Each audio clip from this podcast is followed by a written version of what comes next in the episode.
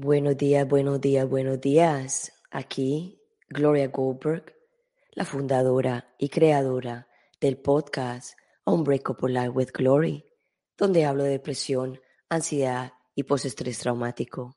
Y también la fundadora y creadora del Tip Bilingual Show de Gloria. Perdóneme que tenga mi voz así, pero he estado enferma por cuatro días. pero como la misión no para, hay que seguir aquí como guerreros de luz, trayendo esta luz que tanto el mundo lo necesita. Bueno, como no quiero usar mucho mi voz, vamos a hablar de un tema muy especial en el día de hoy, que se trata de la sexualidad. Y yo le voy a poner un nombre, la sexualidad sagrada, porque la sexualidad es sagrada, es algo muy íntimo, es algo muy, muy hermoso, muy maravilloso. Pero a muchos de nosotros nos han herido, nos han abusado en, algún momento de nuestras vidas en la parte sexual. Y eso acarrea muchos problemas en, la, cuando estamos en eh, adultos y cuando estamos en, en nuestras relaciones con las demás personas. Hoy les voy a traer a Luz Marina Bravo y la voy a entrar rapidito porque la verdad que mi voz no está dando para mucho. Le voy a hablar un poquitico de ella para que sepan quién es y entramos con el tema para que ella nos explique acerca de este tema tan, digamos, puede ser controversial o este tema tan delicado y este tema tan importante y también es un tema tabú. Y mi programa es, acerca de la depresión y la ansiedad. También esto crea depresiones y ansiedades cuando hemos, cuando hemos sido abusados en la parte, en la parte de la sexualidad. So, ella es una terapeuta sistémica de constelaciones familiares, coach sistémico y ontológico, terapeuta integral y transgeneracional, individual y grupal, como formadora en terapias sistémicas no convencionales, representante de diferentes terapeutas internacionales y asesora empresarial externa en procesos de desarrollo del potencial humano. Bueno, vamos a darle la bienvenida y perdonen mi voz en el día de hoy. Buenos días, Luz. Estás mute. Buenos días, ¿cómo estás? Hola, Gloria, muy bien, gracias. ¿Y tú? Bien, aquí un poquito. Para día? Un poquito afónica, pero aquí voy. Bienvenido al del Bilingual Show de Gloria. Es un honor tenerte en el día de hoy. Muchas gracias y es un tema muy maravilloso, que es un tema tabú, ¿cierto? Es un tema que apenas estamos abriendo al, pues estamos abriendo al mundo. O sea, el tema está abierto hace muchos años, pero ahora se está hablando más y más. Y usted sabe que este programa es de, temas tabús, como la depresión y la ansiedad. hoy vamos a hablar de la sexualidad. So, háblanos un poquito de ese tema. Así como tú lo dices, es un tema del que no se habla. Primero, no hablamos de sexualidad, ni siquiera entre las parejas, o medio lo tocamos tangencialmente. Y, y por otro lado, pues en las familias, mucho menos, es un tema que se aborda.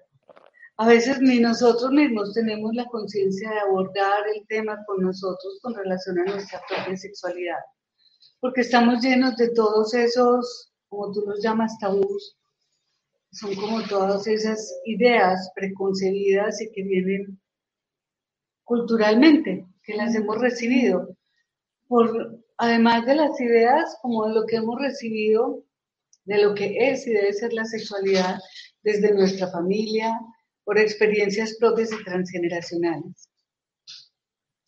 Entonces, la, sexualidad nos acompaña desde que nacemos hasta que nos morimos. Eh, es algo que está activo, vivo, latente en nosotros desde que nacemos hasta que nos morimos y es un tema que no tocamos, que no miramos. Va muy ligado a toda la parte creativa, a toda nuestra capacidad creativa, a la energía vital. La sexualidad tiene que ver con la energía vital. Pero no lo tocamos y mucho menos los abusos sexuales porque, porque el abuso sexual, igual que la sexualidad, es un asunto que causa culpa, vergüenza, señalamiento y que generalmente, generalmente se da dentro del ambiente familiar. Y al darse dentro del ambiente familiar hay mucho más culpa, hay mucha más necesidad de protección del ambiente familiar, hay mucho más necesidad de ser leal a la familia. Entonces, desde, desde ahí, pues menos que se puede hablar del abuso, porque hablar del abuso sería ir en contra de los nuestros, en contra de lo que le ha dado seguridad a la familia. Por ejemplo, si un papá o una mamá abusa de un hijo o de una hija, hablar de eso sería traicionar a los padres. Por eso es tan difícil inclusive abordarlo dentro de la familia, porque es que acusar a los padres es casi que excluir al padre, excluirse de los padres y perder a uno de los seres a través de los cuales hemos llegado a la vida. Entonces, hablar del abuso es un asunto muy complejo y no es solamente como es un desgraciado, es una desgraciada, acúselos, aviéntelos, eh, hágalo meter a la cárcel, porque siente esto, cuando una hijita o un hijito acusa a su padre o a su madre de abuso y entra a la cárcel, ¿cuál es el peso que lleva ese niño después o esa niña? De todos modos perdió a su padre y a su madre. Ya lo había perdido en el abuso, quizás desde mucho antes, pero ahora lo pierde, lo encierran y lleva la culpa. Entonces, y no solamente la culpa por el papá, la culpa de traición a la mamá o la culpa de traición al papá, como, como que está pasando aquí. Entonces, el abuso sexual es un tema del que no se habla, pero tiene una carga emocional tan, tan profunda, tan fuerte, que no nos damos cuenta que además hay muchas formas de abuso. El abuso sexual es uno, pero el abuso en las formas de autoridad, en, la presión de los padres a los hijos, en los golpes. Cuando los hijos crecen viendo a un padre que golpea a una madre, es un hijo que fácilmente cuando grande puede ser un abusador o abusado o abusada. Porque, digamos esto, en un niño una niña que crece seguro, contenido, protegido, mirado. No se abre el campo de energía para ser abusado. El abusador no mira al niño que es cuidado, la niña que es cuidada, que tiene protección. No lo mira porque no entra en ese campo de energía, porque el abusador siente el niño que está protegido y el niño que necesita atención que está desprotegido, que necesita mirada, es el caldito de cultivo para el abusador o la abusadora hasta dentro del sistema familiar. Y hay otro tema que yo sé que es muy controversial, sobre todo en los grupos de feministas. Mira, yo, yo no me considero feminista porque cualquier ideología que separe hombres y mujeres que cualquier ideología que trabaje desde la, o viva desde la separación o se conciba desde la separación, no, no, no me puedo adherir. Mi trabajo es precisamente unión de los opuestos, buscar dónde está la separación de los opuestos. Las feministas no estarían muy de acuerdo en decir, por ejemplo, que cuando hay, y nosotros lo vemos, cuando hay abuso sexual, un padre hacia una hija, por ejemplo, la madre es cómplice. Generalmente la madre sabe. eso, es bien, duro eh, escuchar, porque yo sé que hay muchas mujeres que han pasado por eso. Like, ¿cómo, cómo la mamá se convierte en, en la cómplice? Porque mira, una mujer que no está presente para sus hijos y que no está presente para su hombre. Una mujer que está en duelo, una mujer que está eh, desconectada de su pareja, eh, que está conectada a otras cosas de la vida, que, que no está tan presente para su pareja. Abre el espacio, abre el espacio y hay muchas que se entregan a sus hijas y a sus hijos a la pareja opuesta. Yo he tenido aquí consultas en las que,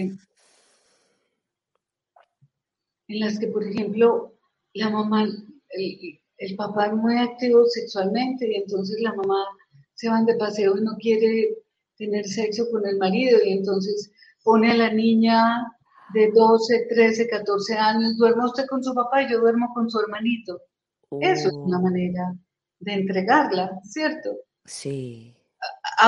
inocente, inconsciente, lo que sea. Sí. Pero es, pero una mamá que está presente y que está ahí, yo tengo que cuidar a mi hija, hasta de mi hombre, porque es que hay una cosa que es muy, muy tenaz reconocerlo, pero es que en nosotros, nuestro reto es humanizarnos, en nosotros prima la biología sobre la psicología y la espiritualidad. En la pubertad, así como a los tres años la niña quiere sacar a la mamá de al lado y estar con el papá solo para ella, o el niño quiere a la mamá para él y sacar al papá. En la pubertad, cuando la niña empieza a envanecerse, a, desarrollarse, en el hombre, quiérase o no, biológicamente, también empieza a despertarse un instinto a veces por su hija, por ejemplo, o por el hijo. Por eso, hijas que hasta la preadolescencia o la adolescencia amaron a sus padres, en la adolescencia se separan. Es un asunto biológico, de protección. Es una, un asunto de cuidado, porque por biología hay una atracción mutua y hay una forma de reconocimiento del otro. Entonces se necesita unos padres emocionalmente maduros para poder ponerse límites y para poder tomar distancia de ese impulso. Pero unos padres que quizás fueron abusados o muy necesitados emocionalmente y no tienen en ellos mismos esos límites internos, se dejan llevar por la biología. Entonces, el tema es mucho más complejo que un, que un señalamiento desgraciado, abusador, todos encima. Lo que necesitamos es trabajar por, por el desarrollo de la madurez emocional, tanto de hombres como de mujeres. Y es ahí donde yo a veces digo que si hay en los gobiernos oficina de la mujer, debería haber oficina del hombre también para hacer el desarrollo emocional de los hombres y no solamente la lucha de las mujeres. Claro. Es a eso a lo que me refiero cuando digo que no, que no tomo partidos por ningún lado, porque si una cosa está sucediendo por un lado, ¿qué está pasando por el otro para que eso suceda? Es que, es que, Luz Marina, Marina, nada nos ganamos con arreglar las mujeres y los hombres vueltos nada o, arreglar a los hombres y las mujeres vueltas nada, no hay, una, hay, no hay un balance. Sí. Entonces hay que construirnos, hay que, hay que hacer el trabajo de, construcción mutua. Ahora, las huellas que deja el abuso, porque ahora hay otras cosas que, que uno miraría. Los juegos infantiles. Tú ves a un niñito de dos o tres años y, la niñita, y le gusta masturbarse, le gusta tocar sus órganos genitales, eso le produce placer. Es que eso es lo otro que ocurre con, con el abuso y que tiene que ver con la culpa. Por un lado está la carga moral, emocional, cultural, pero por el otro lado está lo que la biología produce, que es placer. Entonces, eh, como hay placer, la niña o el niño puede que siga buscando de alguna manera a ese adulto para volver a tener placer, por ejemplo. Entonces, eh, es que es una dinámica compleja para mirar. Es decir, hay que mirarla más sistémicamente, no hay que mirarla solamente desde un comportamiento, sino también desde la biología, las necesidades. Entonces, ¿qué, hace, ¿Qué hace una madre, ya que tocaste el tema de los niños? ¿Qué hace una madre cuando ve a un niño de 3, 4 años masturbarse? ¿Qué, ¿Cómo la mamá tiene que reaccionar? ¿Qué la mamá, qué es lo que tiene que decir? Mira, observarlo. No, no regañarlo, no pelearle, no decirle que es cochino, tampoco estimularlo. Quizás hacer en ese momento algo ligeramente que lo lleve a, a disipar su energía en otra cosa, ¿cierto? Pero no escandalizarse por eso. Que uno vea a las mamás cochino, sobre todo con los niños. Eh, bueno, entonces, es no escandalizarse, es acompañar, es asumir ella el propio susto que le da. Mm. Todo ese tipo de cosas es muy, es muy importante como padres prepararnos para eso, entonces desde la biología eso es natural, ¿cierto? El deseo, el placer, es que la sexualidad es placer, es gozo, es disfrute, es eros, es el despertar de la energía creativa, es la gana, es el impulso de comernos el mundo, no solamente de tener una relación sexual. Todo eso está en la sexualidad.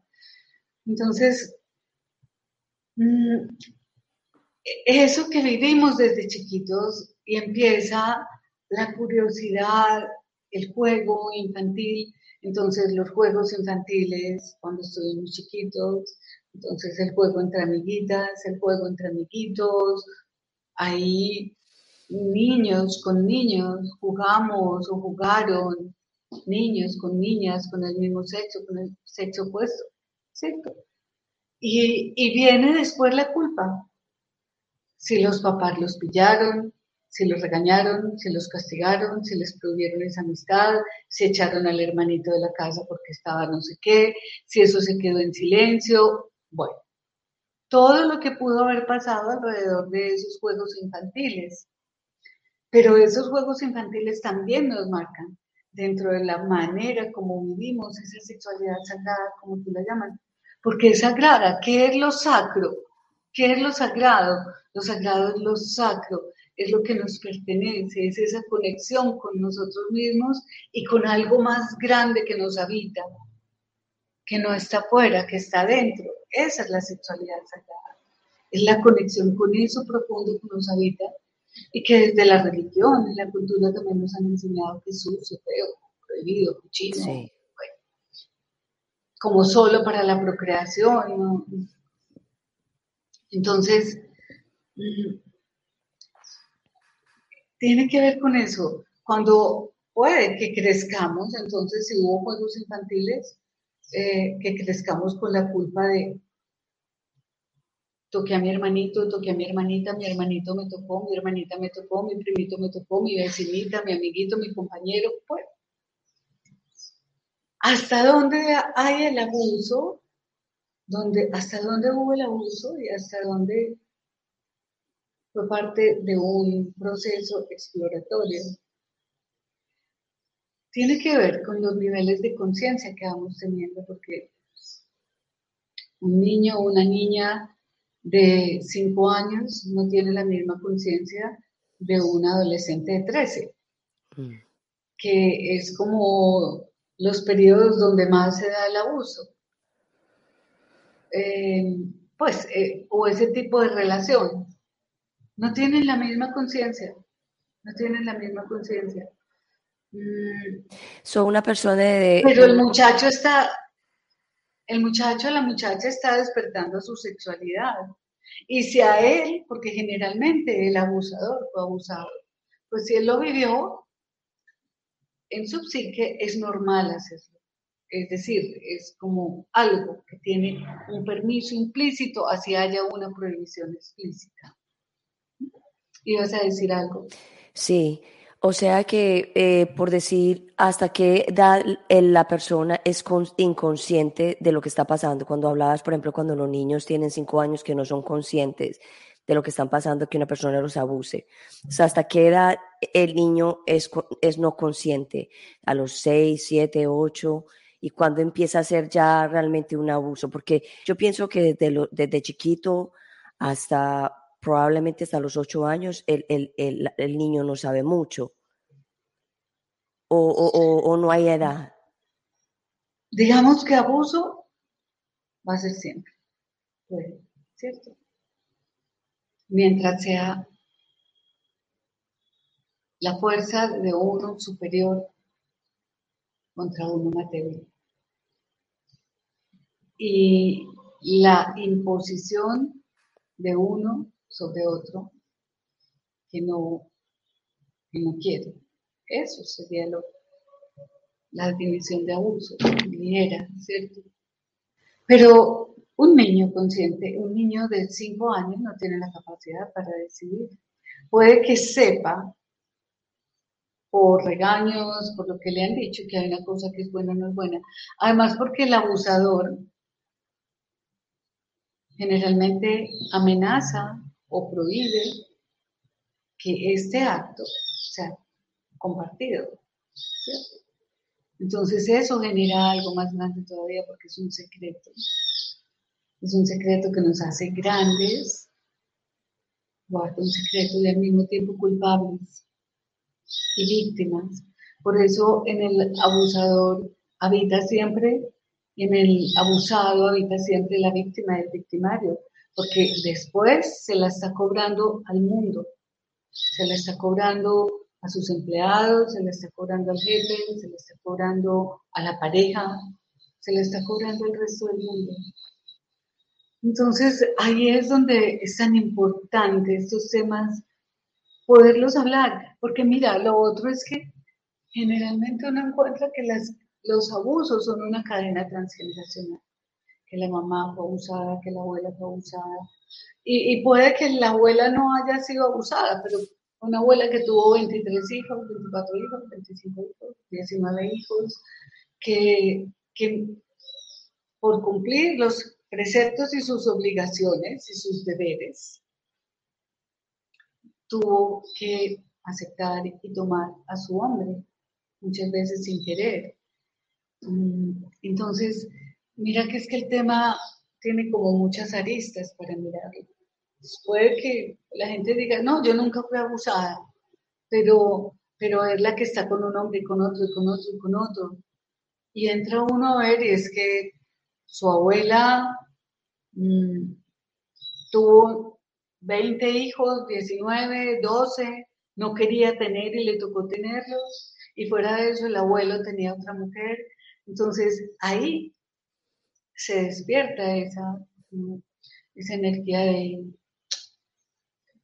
Entonces yo no voy a aguantar eso, yo no voy a ser abusada, yo no voy a ser boba, yo lo voy a hacer a mi manera y tomo la energía del perpetrador o del abusador o del que yo considero mi contrario la tomo y la actúo. Y eso es parte de lo que vive el niño, el niño que se queda congelado en el adulto.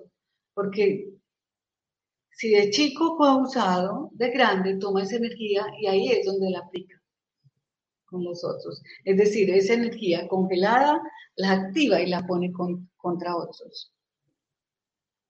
Por eso es muy importante mirar tanto al perpetrador como a la víctima, siempre, siempre, porque cuando logro ver a el hermano, el papá, con el que hubo abuso o lo que haya sido, abuso lo estamos llamando, pues cuando miro y cuando entro a esa circunstancia, no lo tengo que justificar, solamente entrar, ver, sentir y separarme de la situación. Ya no soy eso. Mientras estoy en el resentimiento, mientras estoy culpándome o culpando al otro, mientras estoy señalando, entonces estoy en la energía y conectada a la energía del abuso y del abusador. No se trata de rechazar nada. Aquí no rechazamos. Lo vemos para liberarlos, que es distinto. Porque todo lo que rechazo persiste. Eso no quiere decir, ay, Luzma, entonces eres, eh, estás en pro del abuso. No, estoy en pro de la vida, pero no me pongo nunca mi energía en contra de nada ni de nadie. porque cada rechazo es la atracción de aquello mismo que rechazo. Entonces, ¿qué hago? Miro con benevolencia. Miro con benevolencia a, quienes hayan sido mis, perpetradores, los abusadores. Mm. Desde, mira, desde el trato, desde el trato no solamente desde el abuso sexual, sino desde el trato. me acuerdo que mi hermana se ríe mucho porque a, mi sobrina la cuidaba una empleada del servicio que era más brava que un militar, pero pues, y yo no soportaba eso, yo le decía, pero, pero ¿cómo permitís eso? Y ella decía, ay, no los pone a marchar delicioso. Pero es que yo, chiquita, tuve una nana o empleada del servicio en la casa que era una fiera, me encerraba en una pieza, en la casa había un solar y me encerraba en ese solar. Y, yo sufría demasiado. Entonces yo veía cómo esta mujer trataba así a mi sobrina y a mí eso era un resentir, se me despertaba toda la furia de la injusticia y yo quería hacer con ella peor. Claro. Entonces, cuando esa energía no la hemos trabajado, está latente en, latente en nosotros. Entonces, ¿qué es lo que yo he hecho después? Vuelvo a mis tres años, a mis cuatro años, a ese solar encerrada. Todos mis hermanos jugando en el patio y yo atrás encerrada, porque no quise comer o porque me pipicié, por lo que fuera. Y miro a esa mujer con benevolencia. Era lo que sabía hacer. Y para algo, para algo, el destino nos unió. Pero no me quedo conectada, vieja desgraciada. Y ver, y ver lo que vi con mi sobrina me llevó a trabajar eso en mí. Porque lo, cuando lo vi allá, yo dije, ay, eso porque me genera tanto dolor y tanto enojo a mí. Voy y lo miro en mí. Y lo asumo en mí y lo sano en mí y me libero de ese personaje que yo venía cargando durante tanto tiempo. Y cuando uno no lo trabaja, entonces empieza a traer en el trabajo relaciones de ese tipo. Relaciones violentas, el que te excluye o el que te maltrata o el que te pone a hacer más trabajo el que te corresponde. Porque vas con la energía de la víctima al trabajo o vas con la energía de la víctima a la relación con los amigos, o vas con la energía de la víctima a la relación de la pareja. Entonces, trabajarlo es muy importante porque eso nos libera, nos libera el potencial creativo y nos da libertad emocional. Todo con lo que estemos atados, atados desde el silencio, la culpa, eh, el enojo, el resentimiento, todo eso, la deuda, la duda, todo eso nos mantiene en la misma energía del abuso y del abusador. Entonces, ahí es, ahí es muy importante como trabajar en nuestras propias heridas, trabajar nuestras propias heridas, las heridas de la sexualidad en la infancia, bien sean propias o, o transgeneracionales. Mira, hay, cosas que son muy complicadas. El año pasado, por ejemplo, en, pandemia, que teníamos que estar encerrados, pues, nosotros tenemos la fortuna de estar en espacios abiertos y de, poder bajar las escalas y caminar en el parque del edificio. O, o tenemos dos o tres habitaciones, sala, comedor, cocina, espacios. Pero gente que vivía o viven 10 o 15 personas u 8 o 6 en un espaciecito así. Y a los hijos les toca oír al papá y a la mamá haciendo el amor. Que, que no hay espacios para la intimidad. Eso también, eso también causa trauma, eso también causa trauma escuchar a los padres haciendo el amor. Mira, no toda historia genera un trauma, pero el trauma sí trae una historia. Es decir, hay personas que fueron abusadas porque fueron tocadas por una empleada de servicio. Por ejemplo, hace poco supe el caso de una niña que, que una nana, donde iban a pasear, a un lugar donde iban de paseo, eh, la nana para hacer dormir a la niña del niño los masturbaba. Oh my goodness. Entonces, es muy importante trabajar eso, con, como hablarlo, mirarlo, pero mirar cómo los niños, cómo uno va sabiendo el trauma que eso pudo haber dejado, es ir mirando el comportamiento del niño hacia adelante con otros, con el mismo, con los adultos, porque ¿qué afecta eso? La confianza, la seguridad, la autoestima, la autovaloración, que eso es otra cosa que yo digo, pero ¿cómo las mamás aparecen las noticias que un niño fue abusado o una niña fue abusada, que venía siendo abusada hace cinco años por el padrastro por la madrastra, y, y la mamá no se había dado cuenta? ¿A dónde estaba mirando esa mamá? No, no estaba mirando a su niña, porque los comportamientos de los niños cambian, se vuelven retraídos, se vuelven silenciosos o se vuelven agresivos. O muy ansiosos, muy necios. Se vuelven ansiosos, hiperactivos, tienen respuestas eh, de ansiedad a ciertas horas cuando son los patrones de tiempo. Tienen rechazo a ciertas cosas, personas o momentos o impulsos de querer más de algo. Si una mamá está observando eso, se la pilla. ¿Sí? Entonces, hay abusos que sí dejan huellas. Hay abusos que puede que no sean tan traumáticas las huellas, dependiendo de cómo se haya trabajado, se haya mirado o cómo la misma alma del niño lo haya vivido. Lo importante es mirarlo en sus efectos o cuáles son sus efectos en nuestra vida de hoy, cómo se manifiestan esos abusos que viví, cómo se manifiestan en mi vida de hoy, cómo es mi relación con mi propio cuerpo, cómo es la relación con la pareja, con la sexualidad, el permiso para el goce o el disfrute, porque o solamente quiero eso, porque una persona que chiquita todo el tiempo fue estimulada, masturbada por un adulto, pues quizás grande quiera vivir en ese mismo, en esa misma estimulación constante. Entonces, como adulto, ¿cómo estoy viviendo mis relaciones conmigo mismo, con mi cuerpo, mi seguridad? Por ejemplo, los asuntos del acné hablan mucho de la sexualidad y de la relación con la propia sexualidad y con nosotros mismos, de la autovaloración y la autoestima. La manera como me comporto con los otros, si me estoy comportando y todo el tiempo me estoy sintiendo víctima de los otros, a ver, ¿qué formas de abuso viví?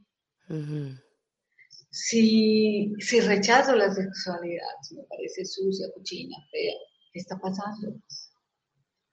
Mira, es que hay cosas tan sutiles como, como que una niña que haya tenido una infección urinaria o haya tenido un problema vaginal recién nacido, chiquita, y le hayan tenido que operar, en su inconsciente eso puede dejar una huella. Claro. Entonces, uno lo que busca es en el presente cuáles son los efectos, cómo me comporto, cómo vivo las relaciones, cómo vivo la víctima y el victimario, cómo vivo el placer, el gozo, el disfrute, porque la sexualidad es placer, gozo, disfrute. ¿Cómo lo vivo? Niños que les ha tocado oír al papá y a la mamá hacer el amor todo el tiempo, a veces crecen con asco hacia la sexualidad, rechazándola o deseándola tener hasta con su mamá. Se hace parte de la fantasía. Por eso el tema de la sexualidad yo creo que es tan tabú, porque es que es tan, tan inmerso en la vida cotidiana, en todo, en todo, que no lo tocamos. No lo tocamos. Em, Luz, empecemos a hablar del taller porque sé que te tienes que ir temprano hoy. So, nos quedan como unos 10 minuticos para que te puedas ir tranquila. Hablemos del taller que tú tienes ya, creo que este fin de semana empieza. Este fin de semana. Mira, hace como siete años, seis años, ya no me acuerdo yo, para el tiempo y espacio, eh, conocí a una francesa que se llama Marillo Dal Soto. Marillo es um, una terapeuta sistémica formada, bióloga de profesión y pedagoga, formada en biodescodificación. Realmente ella fue una de las investigadoras del grupo de investigación de Christian Fleche y, y por su trabajo ella y, su profesión y su orientación como bióloga, que lo que busca es unir la conciencia del cuerpo, no, no, no como nosotros crecimos separándolos, ella lo trabaja como una unidad. Entonces su terapia se llama reequilibrio emocional y conciencia corporal y es volver a entrar a las memorias que están congeladas en el cuerpo de esas experiencias pasadas para revivirlas, resentirlas. Y al revivirlas y resentirlas, resignificarlas y liberar la energía que se quedó ahí congelada. Donde se unen la sensación, la emoción, el cuerpo y la conciencia, aparece la sanación. Esa es la verdadera conciencia. Entonces, el trabajo de Amarillo consiste en eso. Y con ella nosotros hacemos dos talleres que son abiertos al público en general y muy, eh, tiene una, una riqueza muy importante para terapeutas y personas que acompañan a otros, a niños o maestros o líderes de procesos de, de acompañamiento personal, porque el terapeuta que no se trabaje a sí mismo, ¿cómo acompaña a otros? Total. Desde qué lugar yo, yo me atrevo a, acompañar a otros si, no he abordado mi propia sexualidad. Entonces, con Marillo vamos a trabajar durante tres días, viernes, sábado y domingo, 22, 23 y 24 de octubre, de 7 de la mañana a 1 de la tarde, hora de Colombia, el taller de sanación de las heridas de la sexualidad en la infancia. ¿Por qué en la infancia? Porque es el periodo donde grabamos las imágenes que después vamos a repetir. Es decir, en ese periodo se graban los patrones más importantes y a partir de ahí, en la edad adulta, los repetimos inconscientemente. Entonces, ese es el trabajo que vamos a hacer con Mario. Eh, va a ser por Zoom, es virtual. Eh, funciona perfecto, ya hemos hecho otros virtuales y funciona perfectamente. Hacemos ejercicios todo el tiempo, hacemos ejercicios en pareja, abrimos salidas por Zoom, el que no quiere exponerse, el que no quiere contar, no cuenta. Realmente hay muy poca exposición de, de los temas, pero mucho trabajo personal. Claro. Un trabajo que a mí personalmente, porque la, la promuevo y la, la traigo, la represento junto con Clara Cadavid en este momento, porque, porque cuando uno ha recibido cosas que a, que a uno le tocan el alma y le generan, o por lo menos a mí, cuando yo recibo algo que me toca el alma y me genera una transformación profunda y como que me abre otro mundo, me parece rico. Como poder que a través mío eso llegue a mucha más gente, porque entre más seamos los que ampliamos nuestro nivel de conciencia, cada uno a través de su camino, pues mejor vive la humanidad, que es lo que buscamos. Total. Entonces, ese es el taller. Este fin de semana tiene un costo de 245 dólares, 245 dólares o 900 mil pesos colombianos y ya la persona que esté interesada me escribe, me escribe a mi WhatsApp 314. Ya, yo lo pongo, espera. 314, ok.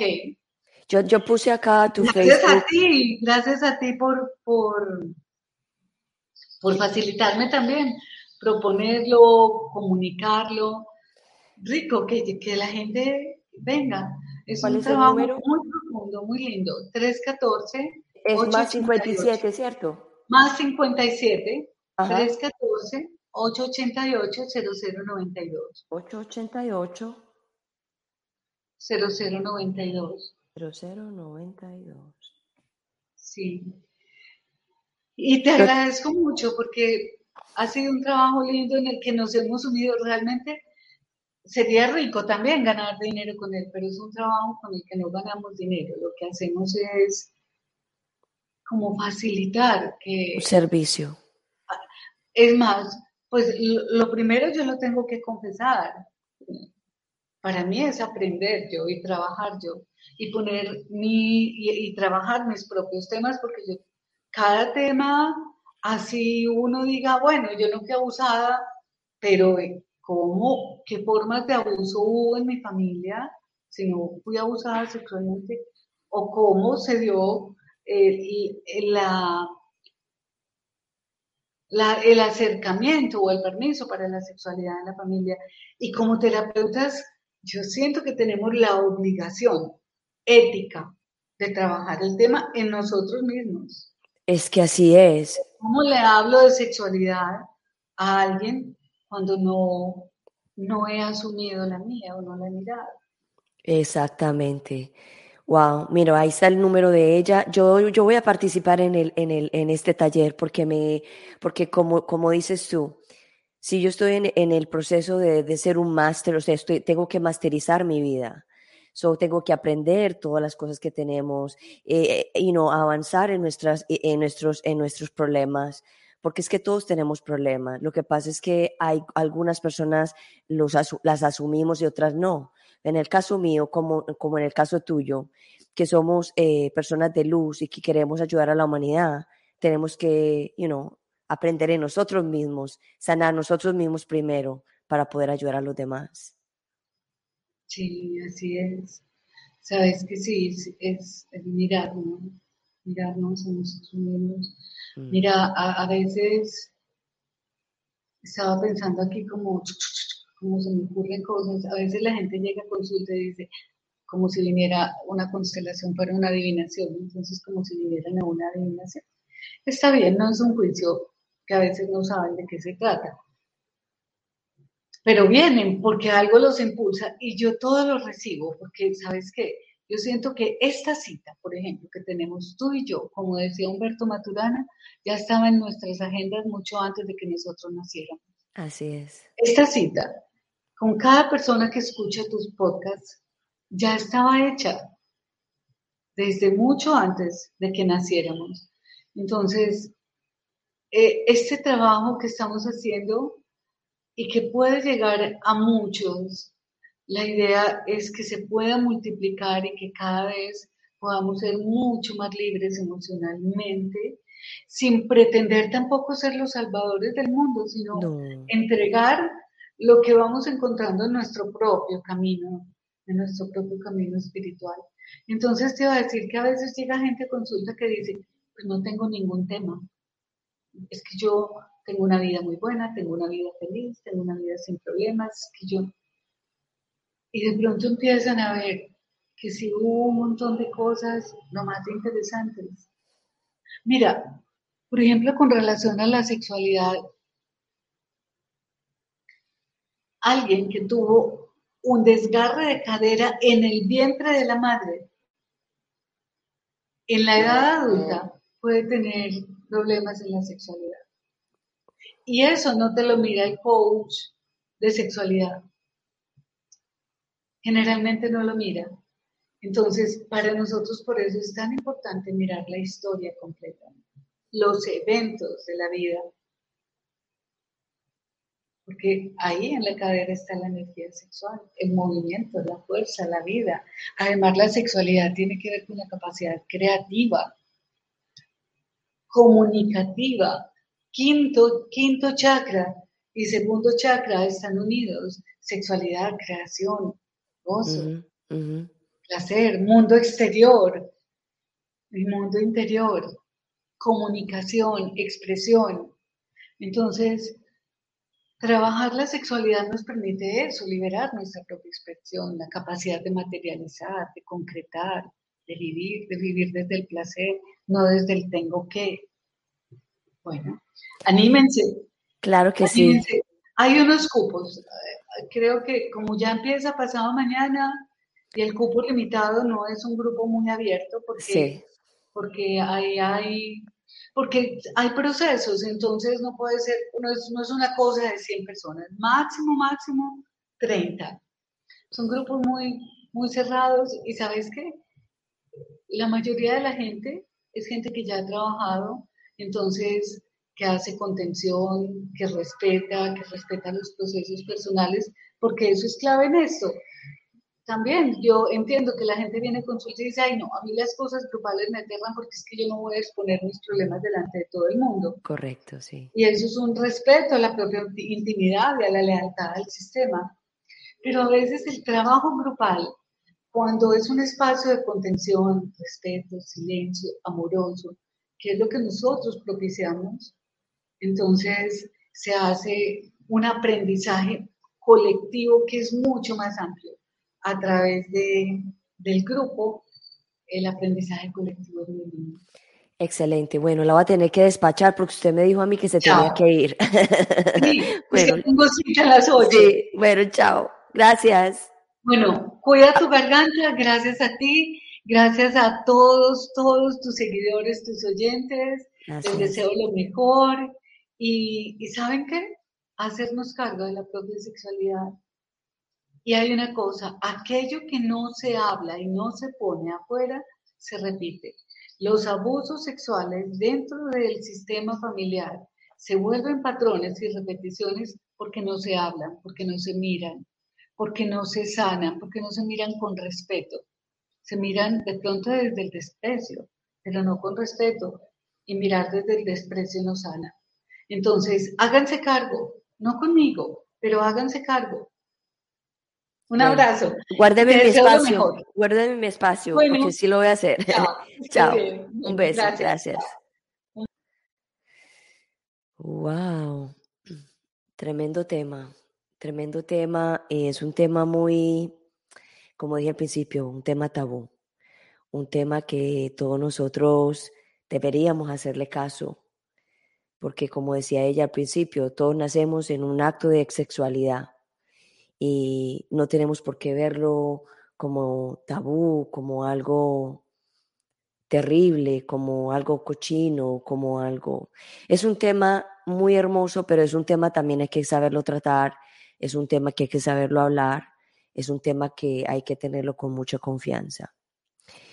Entonces, nada, no quiero hablarles mucho en el día de hoy porque tengo mi voz muy, muy, muy afectada. Como les, vine, como les dije al principio, he estado enferma por cuatro días. So, y yo sé de dónde viene este, este malestar en la garganta. So, nada, estoy en el proceso como ustedes, en el proceso de, sanación, en del proceso de transformación. Y, si uno no transforma, pues no puede ayudar a los demás. Y entonces en esa estoy. Bueno, tengan muchas gracias. Les doy muchas gracias por estar hoy en el The Bilingual Show de Gloria. Yo soy Gloria Goldberg, soy la fundadora y creadora del podcast Unbreakable Life with Glory, donde hablo de depresión, ansiedad y postestrés traumático. Y aquí una servidura de luz, aquí enfermita y todo, pero aquí estoy dándole a la misión porque llueva, truene o relampaguee, aquí estoy para poderlos ayudar a ustedes a que se, se sientan mejor. Y mi tema es siempre acerca de la depresión, ansiedad y pues estrés traumático, pero todos los temas que traigo acá se relacionan con la ansiedad, con el estrés, con la depresión y más que hoy día la parte sexual también trae para muchas personas ansiedades y depresiones por no haber adquirido una información correcta cuando estaban creciendo. De todas maneras, los quiero mucho. Gracias a todos. Un beso y los veo el próximo miércoles. Y yo sé que voy a estar mejor. Gracias. Chao, chao.